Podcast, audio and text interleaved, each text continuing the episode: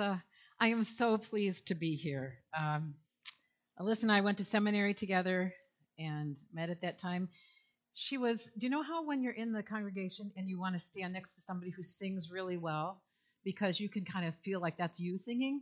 She was the one in Greek class that I always wanted to sit by because she spoke Greek so well. She just caught on like this. I thought maybe if I sit by her, um, it'll kind of catch catch to me. Well, what happened was we became very good friends. I never was very good at Greek. I'm sure Alyssa is still very good at Greek. But uh, again, I'm so pleased to be here where she worships and where she's on your staff and ministers so well. I'm honored to have been invited as well. I know some other women who have been in your pulpit and they're friends of mine, so I'm pleased to be here with you this morning. Let's pray. Father, may your word be our rule, your spirit our teacher, and the glory of Christ our single concern. Amen. Well, I'm from Holland, Michigan. I drove over yesterday from Holland, so not far. I grew up, however, on the east side of the state, so Holland was a second home to me. And um, I have the pleasure of serving as a chaplain at Tyson Foods. That's a large meat processing plant that's north of Zeeland. I'm sure you've all um, experienced Tyson Foods in, in one way or another. And I have about 1,200 teammates that I support and relate to. Therefore, my congregation is about 1,200 people. But I'm so pleased to be here with you this morning and have just this nice sized crowd. This unusual place of ministry is a blessing. And it's very hard at times, too. I'm the face of Christ for many who may never step into a church. I'm humbled to be allowed into their stories that are oftentimes dark and harsh and filled with unforgiveness. And I think as I was praying about what to bring this morning, that unforgiveness kind of kept coming up in my mind. And it was actually during Lent while I was preparing. And one morning during Lent, and this isn't surprising, I heard three sermons on unforgiveness. So that kind of solidified things in my mind. But um, lest you think I'm a sermon junkie, which I kind of am, um, one only one was in person and two were online, but they all happened to be about forgiveness. And so I thought, okay, I think that's it. I pondered and I prayed, and forgiveness was what continually bubbled to the surface. And we are in that Easter tide season, which is the, the season between um, Easter and Pentecost. And if you know the church calendar, um, there are green seasons and different colored seasons in the liturgical calendar. This is not one of those green seasons for growth, but it's a great time. It's one of the white and gold um, seasons, but it's a great time to look at forgiveness deeply, I think, because it's all about going back to what Easter did for us. You know, we are Easter people. Just wondering, do any of you know that song, Every Morning is Easter Morning? Anybody my age here? we used to sing it all the time. and the, the last three lines were Every morning is Easter morning.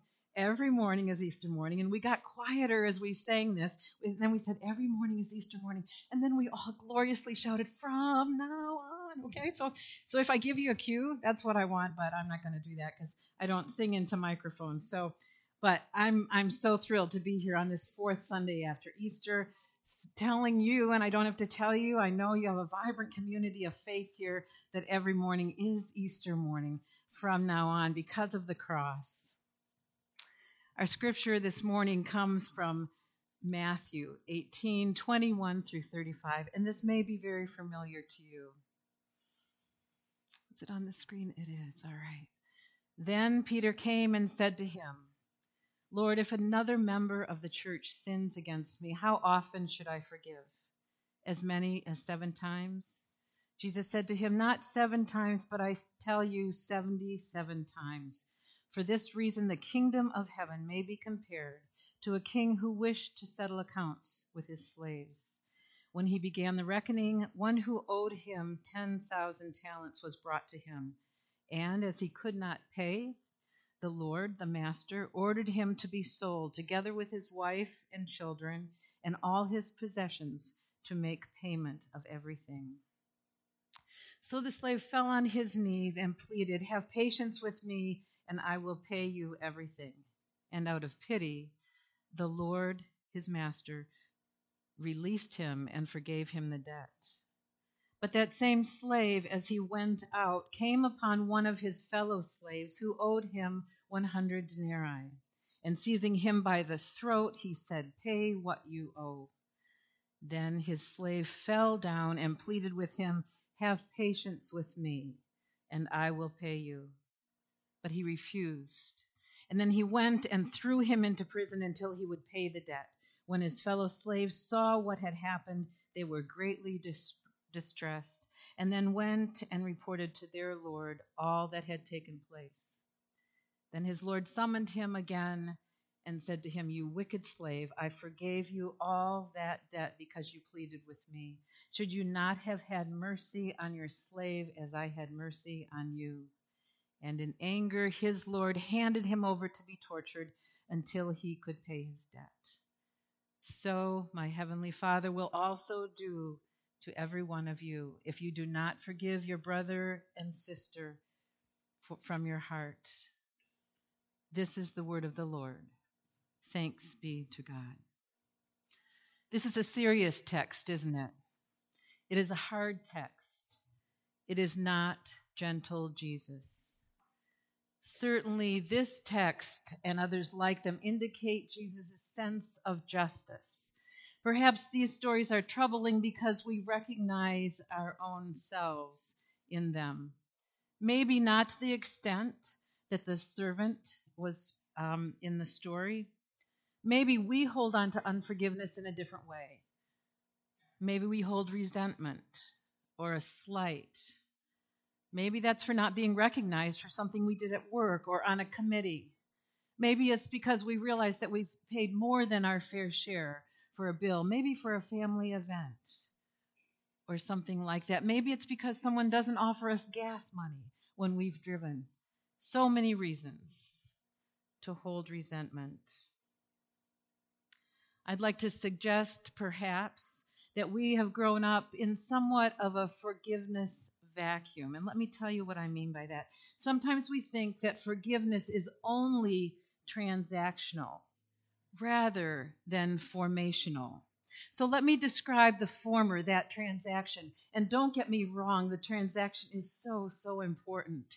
And I remember as we raised our four boys, we made sure this transaction was going on because we knew no other way for to get through those arguments that happen over and over and over again, and those little minor and major skirmishes that go on.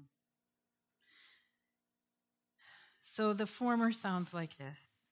I'm sorry. Will you forgive me for whatever it is? And then the other person has to say, Yes, I forgive you for, and whatever the, the reason is for the for the skirmish. And that works, doesn't it? Do we have any Daniel Tiger fans here? Any parents that are going to admit to seeing Daniel Tiger? He's even got a little song that says, um, "You say I'm sorry, and how can I help?" That's that's good enough too, isn't it? Oftentimes, that's Quite simple, but a right approach.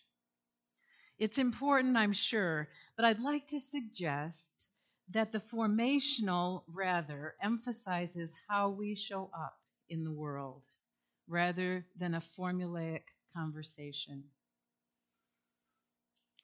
First, however, I want you to go with me, zoom out a minute. I heard this wonderful story of forgiveness. Maybe you read it or heard it too. Um, it was in the papers in Kansas City, and um, this happened just this year, just before Easter. The, the headline read Kansas City Church pays off $2.2 million in medical bills for needy families. The article continued that this was announced at Pathway Church in Wichita by Pastor Todd Carter, explaining that following a donation of only $2,200 and working with a company called RIP Medical Debt that works to buy and forgive people's medical debts for pennies on the dollar. Notifications went out to some 1,600 families. Can you imagine? These families owed from $50 to $5,000. And the, the article went on to say that the letter that went with this um, forgiveness letter said, We are Pathway Church. We may never meet you. So these weren't church members. But in an act of kindness in the name of Jesus Christ, your debt is forgiven. Wouldn't that be a nice letter to get in the mail? Receiving that kind of forgiveness. Amazing. Now, I'd like us to take a look at the Lord's Prayer. This prayer that Jesus taught us, his disciples, modeling for us, even suggesting that we say this prayer daily.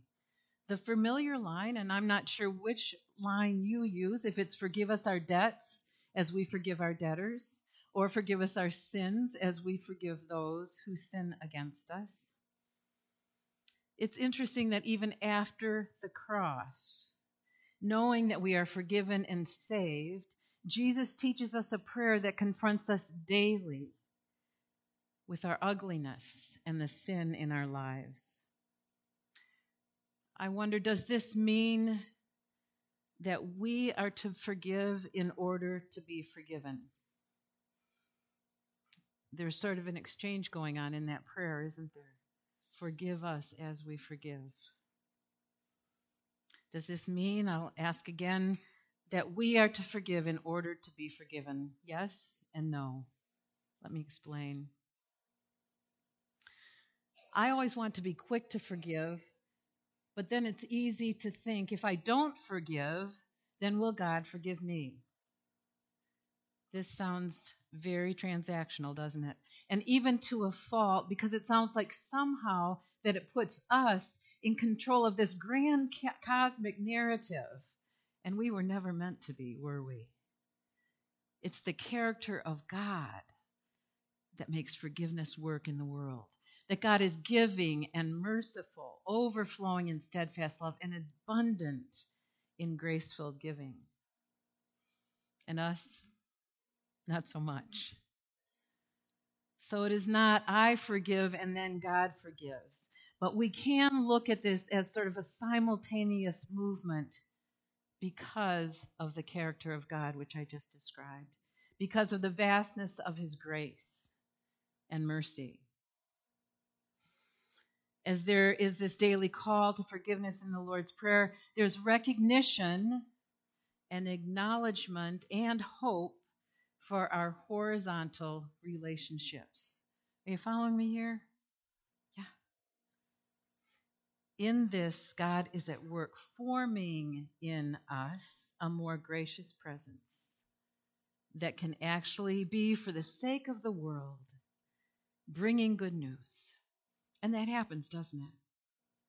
I hope you experience that when you're in the midst of a forgiveness opportunity. All of a sudden, something feels much better once we're able to forgive and where something happens in us.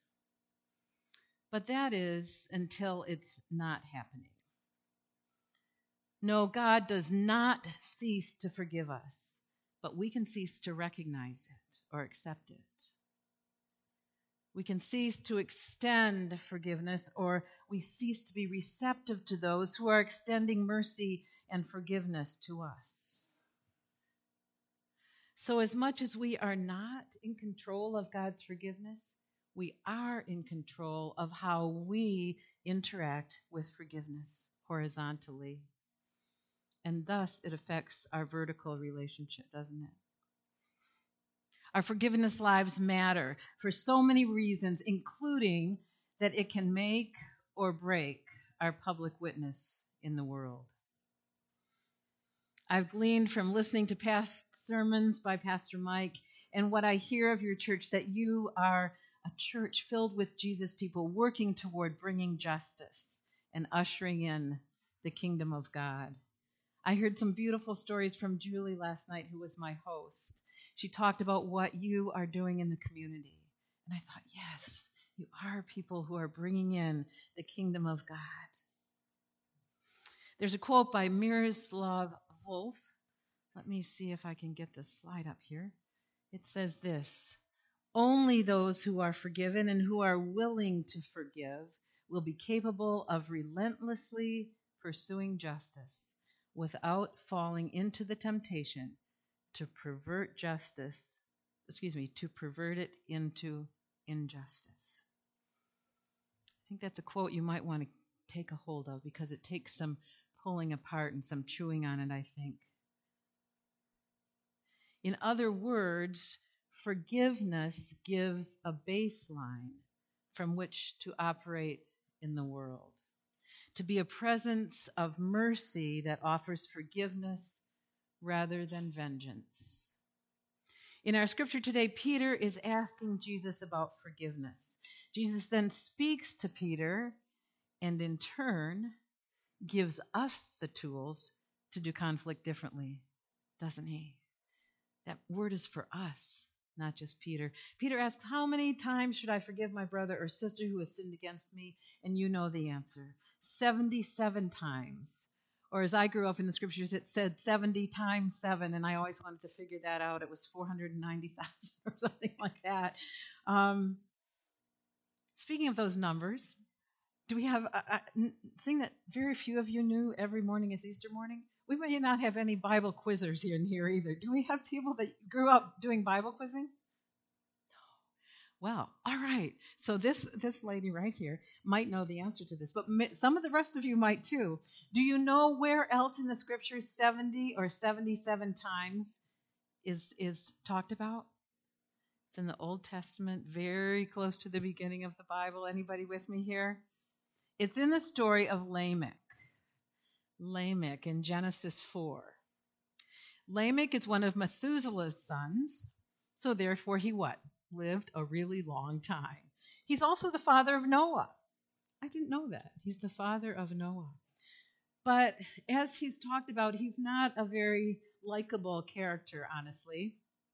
Let me read you from Genesis 4 23 and 24. Lamech is speaking to his wives, wives. Adah and Zillah, listen to me, wives of Lamech. He ter- talks in third person for some reason. Hear my words.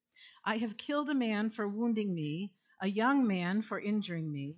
If Cain is avenged seven times, then Lamech 77 times. There it is. It's as if this young man is telling an ode to himself, an ode to his violence. Maybe someone has hit him or kicked him or hurt him in some other way, and he's saying, Whatever you do to me, I will pay you back that harsh meanness 77 times over. Am I wrong in thinking this unfortunate scriptural reference is sometimes where it seems the world has gotten to in its current downward spiral, more than reflecting the teaching of Jesus to Peter? And remember, we have to keep in mind that Jesus wasn't saying to Peter, get out your abacus and do the math. It wasn't like I was when I was a young child sitting in the choir loft doing the math. No, what this 77 or 7 times 70 times 7 means is that it's boundless. It symbolizes boundlessness in our ability to forgive. So Jesus is calling us to forgiveness, period. To an exponentially gratuitous forgiveness. He's asking us to reverse that downward spiral of humanity as it's seen through the Lamech story. The one who bragged of obscene vengeance. And he's asking us to be people of obscene forgiveness, isn't he? It's not about the number, it's about becoming a people who show up in a totally different way with forgiveness in mind. As we go deeper into this scripture, I want to talk about the word forgiveness itself. Peter asked about quantity, but what about quality? What about the quality of forgiveness? The meaning of the word, unfortunately, has gotten twisted and misused and manipulated in the church today.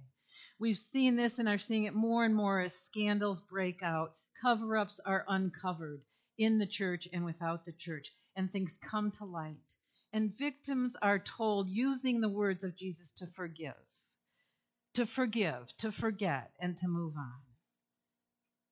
So I'll say maybe this is a time for me to talk a little bit about what forgiveness is not. Forgiveness is not ignoring poor behavior or condoning poor behavior. Forgiveness is not about being a doormat. And forgiveness is not about tolerating further abuse.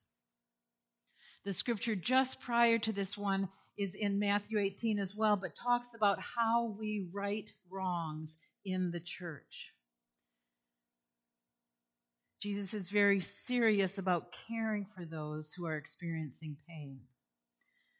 Jesus instructs us to right the wrong by bringing the situation to light and also by bringing someone else into the situation with us. Jesus never intends us to go back into a situation alone with a person who is hurting us. I know in a room this size, even in Midland, Michigan, statistically there is a good chance that a number of us are in abusive or painful relationships. Jesus' teaching on forgiveness does not say to you, forgive and forget. It does not say, keep silent. It does not say that we are to forgive and stay on. It does not say, forgive and stay silent, as I just mentioned. Instead, Jesus instructs us by saying, bring that conversation to light Take somebody into that conversation with you. And then finally, take the church into the conversation with you if necessary. And then, out of a place of safety, perhaps we can start walking that long road to forgiveness. And the forgiveness here is not one that's done out of fear, but it's an invitation to wholeness and healing. Matthew 18 here is saying that silence is not a spiritual attribute, and forgiveness is not suffering in secret. When we go even further into our story, the story about the servants that owed so much money, if we figured it out, that first servant would be owing millions of dollars. The money could not possibly be paid back even in a lifetime of indentured servanthood, which was what the master was um, giving to him. That your, you and your family will be in indentured servanthood until you can pay us back or pay me back. But given the sum of money, it could not be paid back. The servant knew that, and yet he pled with him and said, Please forgive me, let me go, and I will pay every penny. His bargaining here, friends, is about like bargaining with God during plane turbulence or childbirth or something like that. It's not going to happen. This man cannot pay back his debt. It's huge. But what does the master do? He takes mercy on him and he said, Go, go. So it's miraculous. This is a miraculous forgiveness by this master. But even more miraculous and so troubling is that this servant went out and found his own servant and didn't show this same mercy, did he? No, in fact, he not only demands the money, he takes them in a, in a throat hold, in a choke hold, doesn't he? I ask you, do you ever want to get someone in a chokehold? Sometimes that might be tempting. This servant now may have wronged his master many, many times. And so, what was brought up in servant number one, I'll call him the one that was forgiven so much, maybe it brought up all this other stuff. But mind you, this servant had just been forgiven. He had been forgiven. So, I'd like to suggest that this choking and then the imprisonment, I dare say, was not about the monetary debt. Because unlike the indentured servanthood above that was mentioned, there's a different word here used in the Greek, used for prison. This man is not going to make any money in the prison that he was thrown into. It's not a way to generate revenue to be paid back. So this leads us to believe that with this servant, it was never about the debt. The condition of this man's heart, however, the posture of his heart, his lack of mercy, is what Jesus is pointing out here. It's not about the money. So we have to reflect on ourselves and our own holding on to things when we seem to not be able to forgive. Is it really about that small thing, or is it the posture of our heart for some reason being in a state of unforgiveness? So the scripture goes on now when the other servants observe what's going on, they go and tell the king about this servant's lack of mercy. The king calls him in again and says, You wicked slave. You have been forgiven so much, and you can't even forgive this small sum of money. And then hands him over to be tortured until the money is repaid. Jesus is saying some very important things through this text. I think a few of them are worthy to take home, and so I've listed them out. The first one here refuse to put others in an impossible situation. It is clear here that after the first servant is granted mercy and forgiveness, the posture of his heart is wrong. And he runs into the servant who owes him and puts him in a chokehold. Like I said before, is there anybody you'd just as soon put in a chokehold rather than offer grace and forgiveness to? Do I choose to put people in impossible situations? Perhaps for me, that might look like putting that person at a distance. And sometimes this is possible. So I don't have to encounter them again. All the while, instead, being called by Christ to move past impossibilities and into reconciliation. So I challenge you with this same question is there anyone you are holding in an impossible situation? If the answer is yes, then you and I are holding the keys to that, pre- to that prison. As the parable goes on, we know that there was opportunity for this servant to remember his own debt and recognize the grace that had been given to him.